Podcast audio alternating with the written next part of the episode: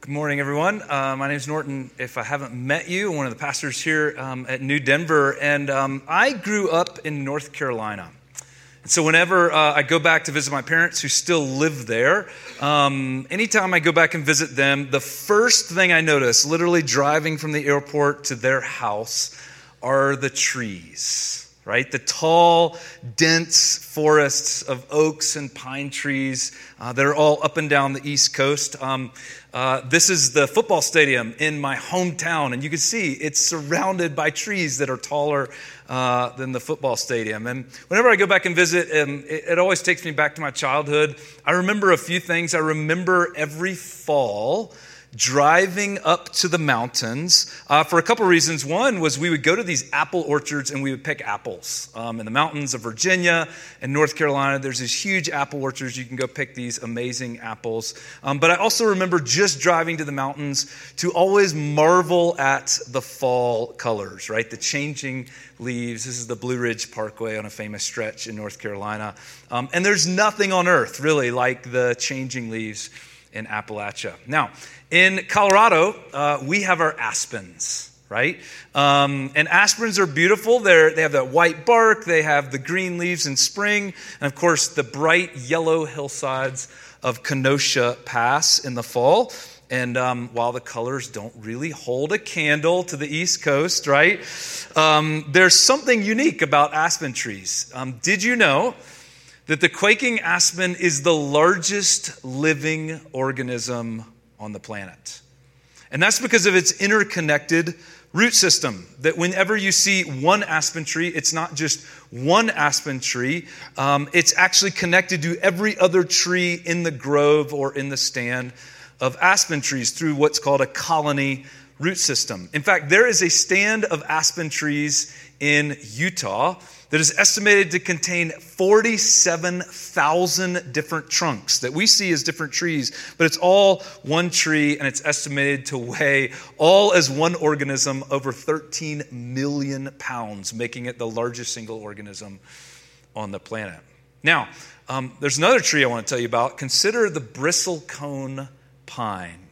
You find these in Colorado as well, uh, especially down in the South Park area or at high altitudes. Um, and they can live at high altitudes because they're extremely resilient to harsh weather, which means they live a long time. And I mean a really long time. This is a Great Basin bristlecone pine in eastern California, and it's been named Methuselah. because it's about 5,000 years old. That means it was there when the Roman Empire was at the height of its glory days. It was there when Jesus was teaching in Israel. It was there when Moses was leading the Israelites out of Egypt. It was there when the pyramids were being built in Egypt.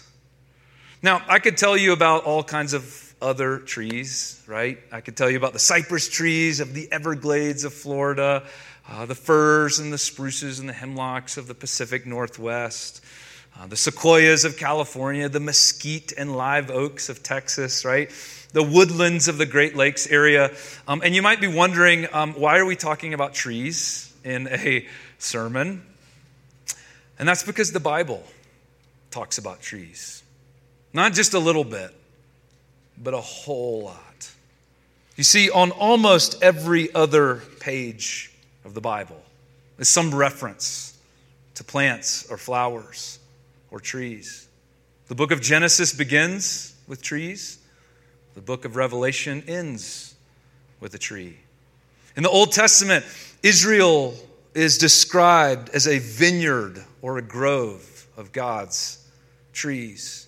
When they're called to worship God, they make this beautiful temple and the Ark of the Covenant and this tabernacle out of elements made from plants and trees.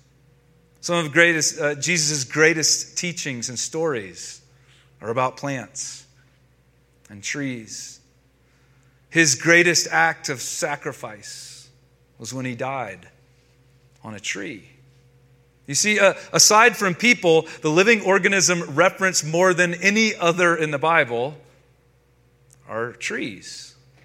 And it's almost as if God filled our world, filled his created world with plants and trees, not just so that we can breathe. They are necessary for us to be able to breathe. They provide the oxygen for us to live, and not just to feed us.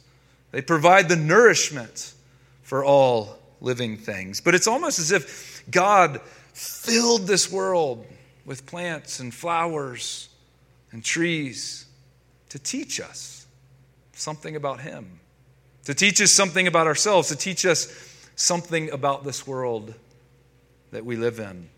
And so today, uh, we're going to kick off uh, this new series. It's called Reforesting Faith.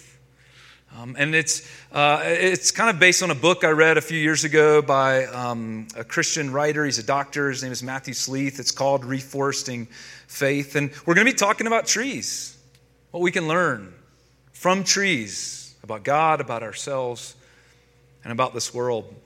And I want to start today by reading um, another psalm. We read one together a few minutes ago, but I want to read you part of Psalm 1.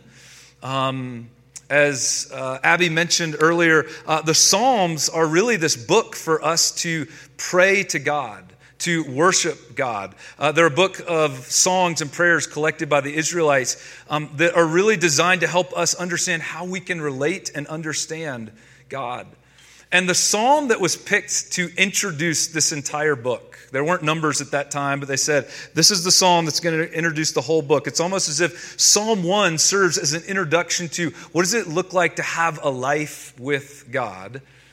Here's what Psalm 1 says it says, uh, Blessed is the one. Let's pause there for a second. Um, what does this word blessed mean? Or blessed, right? Hashtag blessed, right? What, is, what does it actually mean? We see it all the time. Um, it really means living the life that God created all of us to live. It doesn't mean living a successful life in the way we might measure success. It doesn't mean living a perfect life. It doesn't necessarily mean living a wealthy or rich life. It doesn't mean always being happy. It doesn't mean living a life that doesn't have any challenges or problems, but it does mean living a life where you feel like you're flourishing, where you feel like you're, you're being who God made you to be. You're living the life God created you to live. And I think we all long for that, right?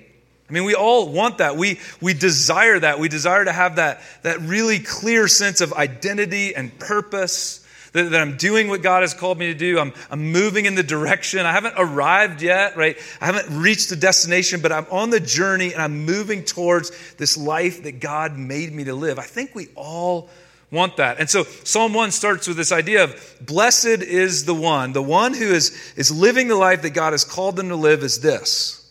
Blessed is the one who does not walk in step with the wicked or stand in the way that sinners take or sit in the company of mockers. So, uh, in order to live the life God made you to live, don't do these three things. Don't walk with wicked people, don't stand in the pathway that sinners take, and don't sit with mockers. Mockers would be people who are sort of self righteous and look down on everyone else around them. So, notice a couple of things here. Um, the psalmist is basically saying uh, and giving us this imagery of it's like we're on a pathway. Um, we're on a journey. We're heading towards a, a destination of, of becoming who God made us to be. But there's something that can pull us off that pathway. There's something that can keep us from moving in the right direction. And he says, what can pull us off are the people or the things that are influencing our lives that there's forces shaping us that we may not always be aware of. That there's examples we might start following that we're not even aware that we're following. So, so notice he doesn't say, uh, don't be a wicked person, as if that's what we needed to hear, right? I think we all know that. That would be obvious. Nobody's sitting here today saying, like, I really want to be a wicked person, right? Like, that's just, that's not a goal that any of us have. No, he says, if you want to live the life you were created to live, that is something we all want. Then consider what's going to help you move in that direction And what's going to keep you from moving in that direction? What's going to pull you off course? And that's where he says, if you walk with people who are wicked, if you follow people who are making bad choices, if you're shaped and influenced by people who are self righteous, well, then without even knowing it, you can be pulled in the wrong direction. You can be pulled actually away from who God made you to be. Now, there's a progression in these three lines. Did you notice it? He says, first, you start walking with people or, or things that are in the wrong direction, right? And then you stop and you stand there, and then you sit. And this word sit in, in Hebrew can mean to, to, to just sort of sit, plop down in that spot. It can mean to take up residence there, to make this spot your home. And that's how we can find ourselves sometimes so far away from the life God has for us. We don't even realize it, but have you ever had those seasons in your life where you just you realize you are so far away from from what you want and what you long for. And it didn't happen because you made a, a, a, an obvious series of intentional decisions. It's just like you, you drifted and you, you pulled off course. And sometime, weeks or months or maybe even years earlier, you just started walking in the wrong direction. And then you sort of stopped there. And then you sat down and made your residence there. And maybe it was a group of people that pulled you off the pathway. Maybe it was a group of friends. Maybe it was a habit that you embraced, and you didn't even realize that this habit was pulling you in the wrong direction. It seemed innocent at first, right? Uh, online gambling, like that's an easy one. DraftKings, FanDuel, 250 bucks free just for signing up. Like that sounds awesome. It's going to be fun. I get to watch my favorite games. I can't lose anything. It's super simple. It seems innocent. And yet, it's possible that it could start shaping you or influencing you in ways that you're not even fully aware of. And it could lead you in directions that maybe a year or two or three years later, you're in a place where you're like, how did I even get here? It's because you just started walking in the wrong direction. The psalm says, Be aware of these influences. Be aware of what they can do in your life, whether they're people or habits or attitudes or practices or environments that are shaping you in ways you don't even realize. And so, one question that we could all just ask ourselves today is simple Is there anything in my life right now that I'm walking with that might not be good for me, that might not be healthy for me? Is there a choice that I made that, that I thought was, was innocent, that wouldn't make a big difference, but now I'm starting to realize that it wasn't? It's exerting a force on me that's not good. It's maybe pulling me in the wrong direction that I want to go. Is there a group of people or a habit or a relationship or an environment? And Psalm 1 says, Be careful. It is so easy to drift, it's so easy to get pulled off course. If you don't want to get pulled off course, if you want to stay on course, here's what you need to do. It goes on. It says, Blessed is the one who doesn't do these three things, but whose delight is in the law of the Lord, and who meditates on his law day and night. Now, don't let the word law throw you off. It doesn't just mean like do's and don'ts or legal codes or rules and regulations, right? When the Psalms use the word law, usually they just refer to the wisdom of God, right? The, the wisdom that God can give us, the instructions that God can give us, the, the, the pathway that God can show us about how to live the kind of life that He created all of us to live. And so basically, what the psalm is saying is you want to make sure you don't drift off course. You want to make sure you don't get pulled off course. You want to make sure you, you make wise decisions. Well, then you need to just meditate and reflect regularly and consistently, night and day, on the wisdom and the instructions and the guidance that God can give us. And if you do that, here's what's going to happen. Look at the next verse. That person is like a tree planted by streams of water, which yields its fruit in season, and whose leaf does not wither. Whatever they do prospers. He's saying, This is what you want. This is the identity and the purpose you're longing for. This is the life you were made for to be like this strong, resilient tree that, yes, is going to face some harsh weather and some, some difficult circumstances, but can be resilient, can stand from season to season, can continue to, to blossom and flower and, and, and eventually grows amazing fruit. A tree that's alive and, and thriving and flourishing. That's the kind of life that God has for all of us. And so, how do we pursue that kind of life? How do we keep moving towards that kind of life? I want to give you three uh, suggestions today for living this sort of flourishing or, or thriving life. And they're so simple. Um, they're, they're the kind of things that you can do all of these today. And they're the kind of things that are for everybody. They're not just for some of us, they're for everybody. It doesn't matter how long you've been following Jesus. I've been following Jesus for I don't know, more than 30 years of my life. I'm like a professional Christian now. I don't have a different list than you guys, right? They're the same things for me. They're the things that I need to constantly remind myself of because I can get pulled off of the pathway just as easily as anyone else. And so here they are three things. Number one, find a way to regularly meditate on God's wisdom. I say find a way because there's lots of different ways. Maybe it's just reading Scripture. Maybe you've never really read much of Scripture, so it's just beginning to read Scripture. Maybe it's memorizing parts of Scripture, like sentences or, or passages that would, would be helpful for you that are full of wisdom. And I'll, I'll admit, like, that's going to be hard. We don't really memorize things anymore. Any, any knowledge or information we want, we can just we can just look it up on our phone so we don't really memorize things anymore. But, but the Bible and Scripture, it's not about knowledge, it's about wisdom. And wisdom is not something you can just Google or access when you need it, right? Wisdom is something you have to you have to soak up, you have to meditate on and reflect on, that you have to marinate in. So find a way to meditate on it. Uh, there's a way of engaging Scripture. It's called Lectio Divina. That's a, a, maybe a way of engaging the wisdom of Scripture in a new way. You can, you can look that one up on Google and figure out how to do that.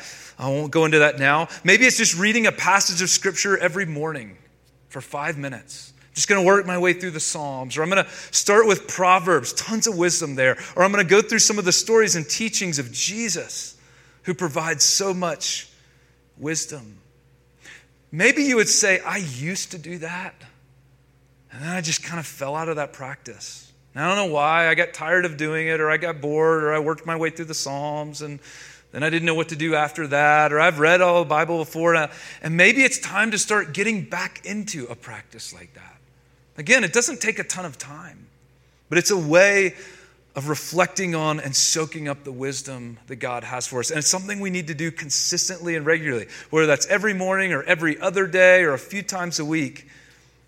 Find a way to regularly meditate on God's wisdom.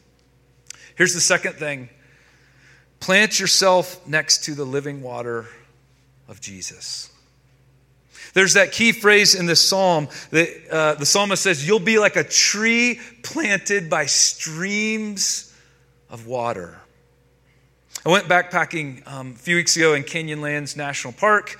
Um, Canyonlands is this dry, and dusty and desert like maze of canyons in southeastern Utah. I mean, it's a barren wilderness. But, but when I got down to, into the, the main canyon at the bottom, I got down to the famous Green River that runs through the heart of Canyonlands. And it's not called the Green River because the water is green, right? It's called the Green River, most likely because even in this really barren, desert like place, this river provides nourishment to this canopy of vibrant green trees growing all along its banks. You see, we all know that flowers and plants And trees are nourished by water. They grow because they're watered. They can only flourish. They can only produce fruit when they're given water. You don't have to go to Canyonlands to see this, right? If you've ever tried to plant a vegetable garden, you know how this works. If you have any house plants, you know how this works. Without water, plants, vegetables, flowers, trees eventually die. And so if you want to grow as a person, if you want to grow as a, a human being, as a follower of Jesus, if you want to live the life that God made you to live, you need to plant yourself next to the living water of Jesus. He is the river that can give us life. One day, uh, Jesus was talking to a woman, and this woman had found herself in a unique set of life circumstances. For starters, she was from an ethnic minority that received a lot of prejudice and sort of judgment in Israel at the time. She had also made a lot of bad decisions in her life. She found herself, she had walked so far off the path. She had been influenced by so many bad things, by a bad group of people. She had been sleeping around with a whole bunch of different men. And, and, and she was uh, the kind of person who found herself, who had just sat down in the middle of sort of this barren, dry, and dusty wilderness of brokenness in her life. And Jesus came and he sat with her in that. And he had this conversation with her one day. And look at what he said. He said, Everyone who drinks this water, they happened to be sitting next to this well, and they were both thirsty because it was a hot day, and so they're getting water. And so he pointed to the well, and he's saying, Everyone who drinks this water will be thirsty again. But whoever drinks the water I give them will never thirst. Indeed, the water I give them will become in them a spring of water welling up to eternal life. You see, Jesus is that living water that we so desperately need.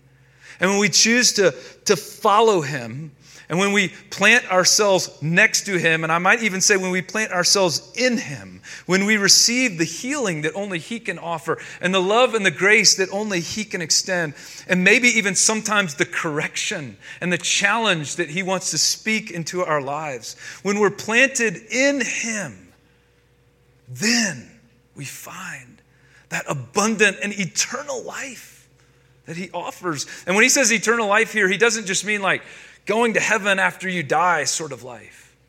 He means the productive, fruitful, fruit bearing, vibrant, green life that we can experience now in him. And so, a question for you is Are you planted in Jesus? What does that look like in our lives? And, I'm not talking about like, are you a Christian or not? You can be a Christian, you can believe all the right things, you can follow Jesus for years and years and years in your life and not really be planted and nourished by Him.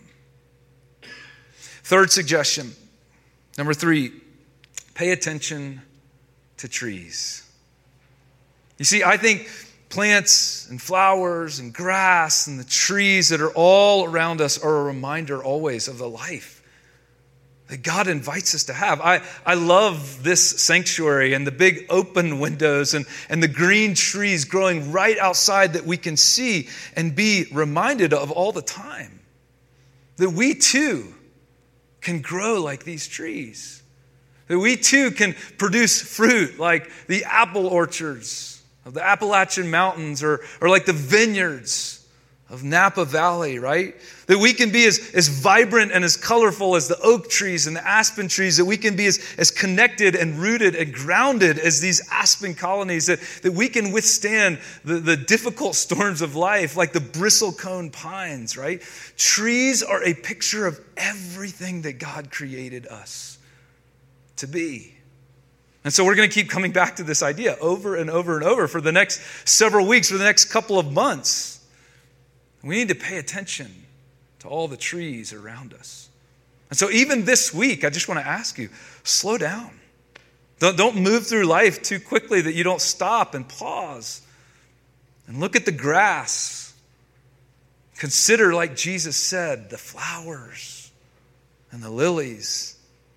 Consider these trees all around us.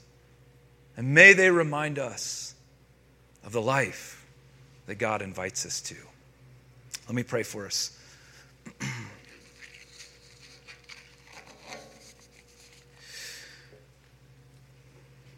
God, I do pray for anyone who's here today or listening um, who feels like they're in a wilderness right now. Um, perhaps it is dry and dusty. Perhaps they're like that woman that you met who's made bad choices or didn't even realize they made bad choices, but just finds themselves desperate for, for healing or life or hope. And so, God, help us to know that we can find that in you.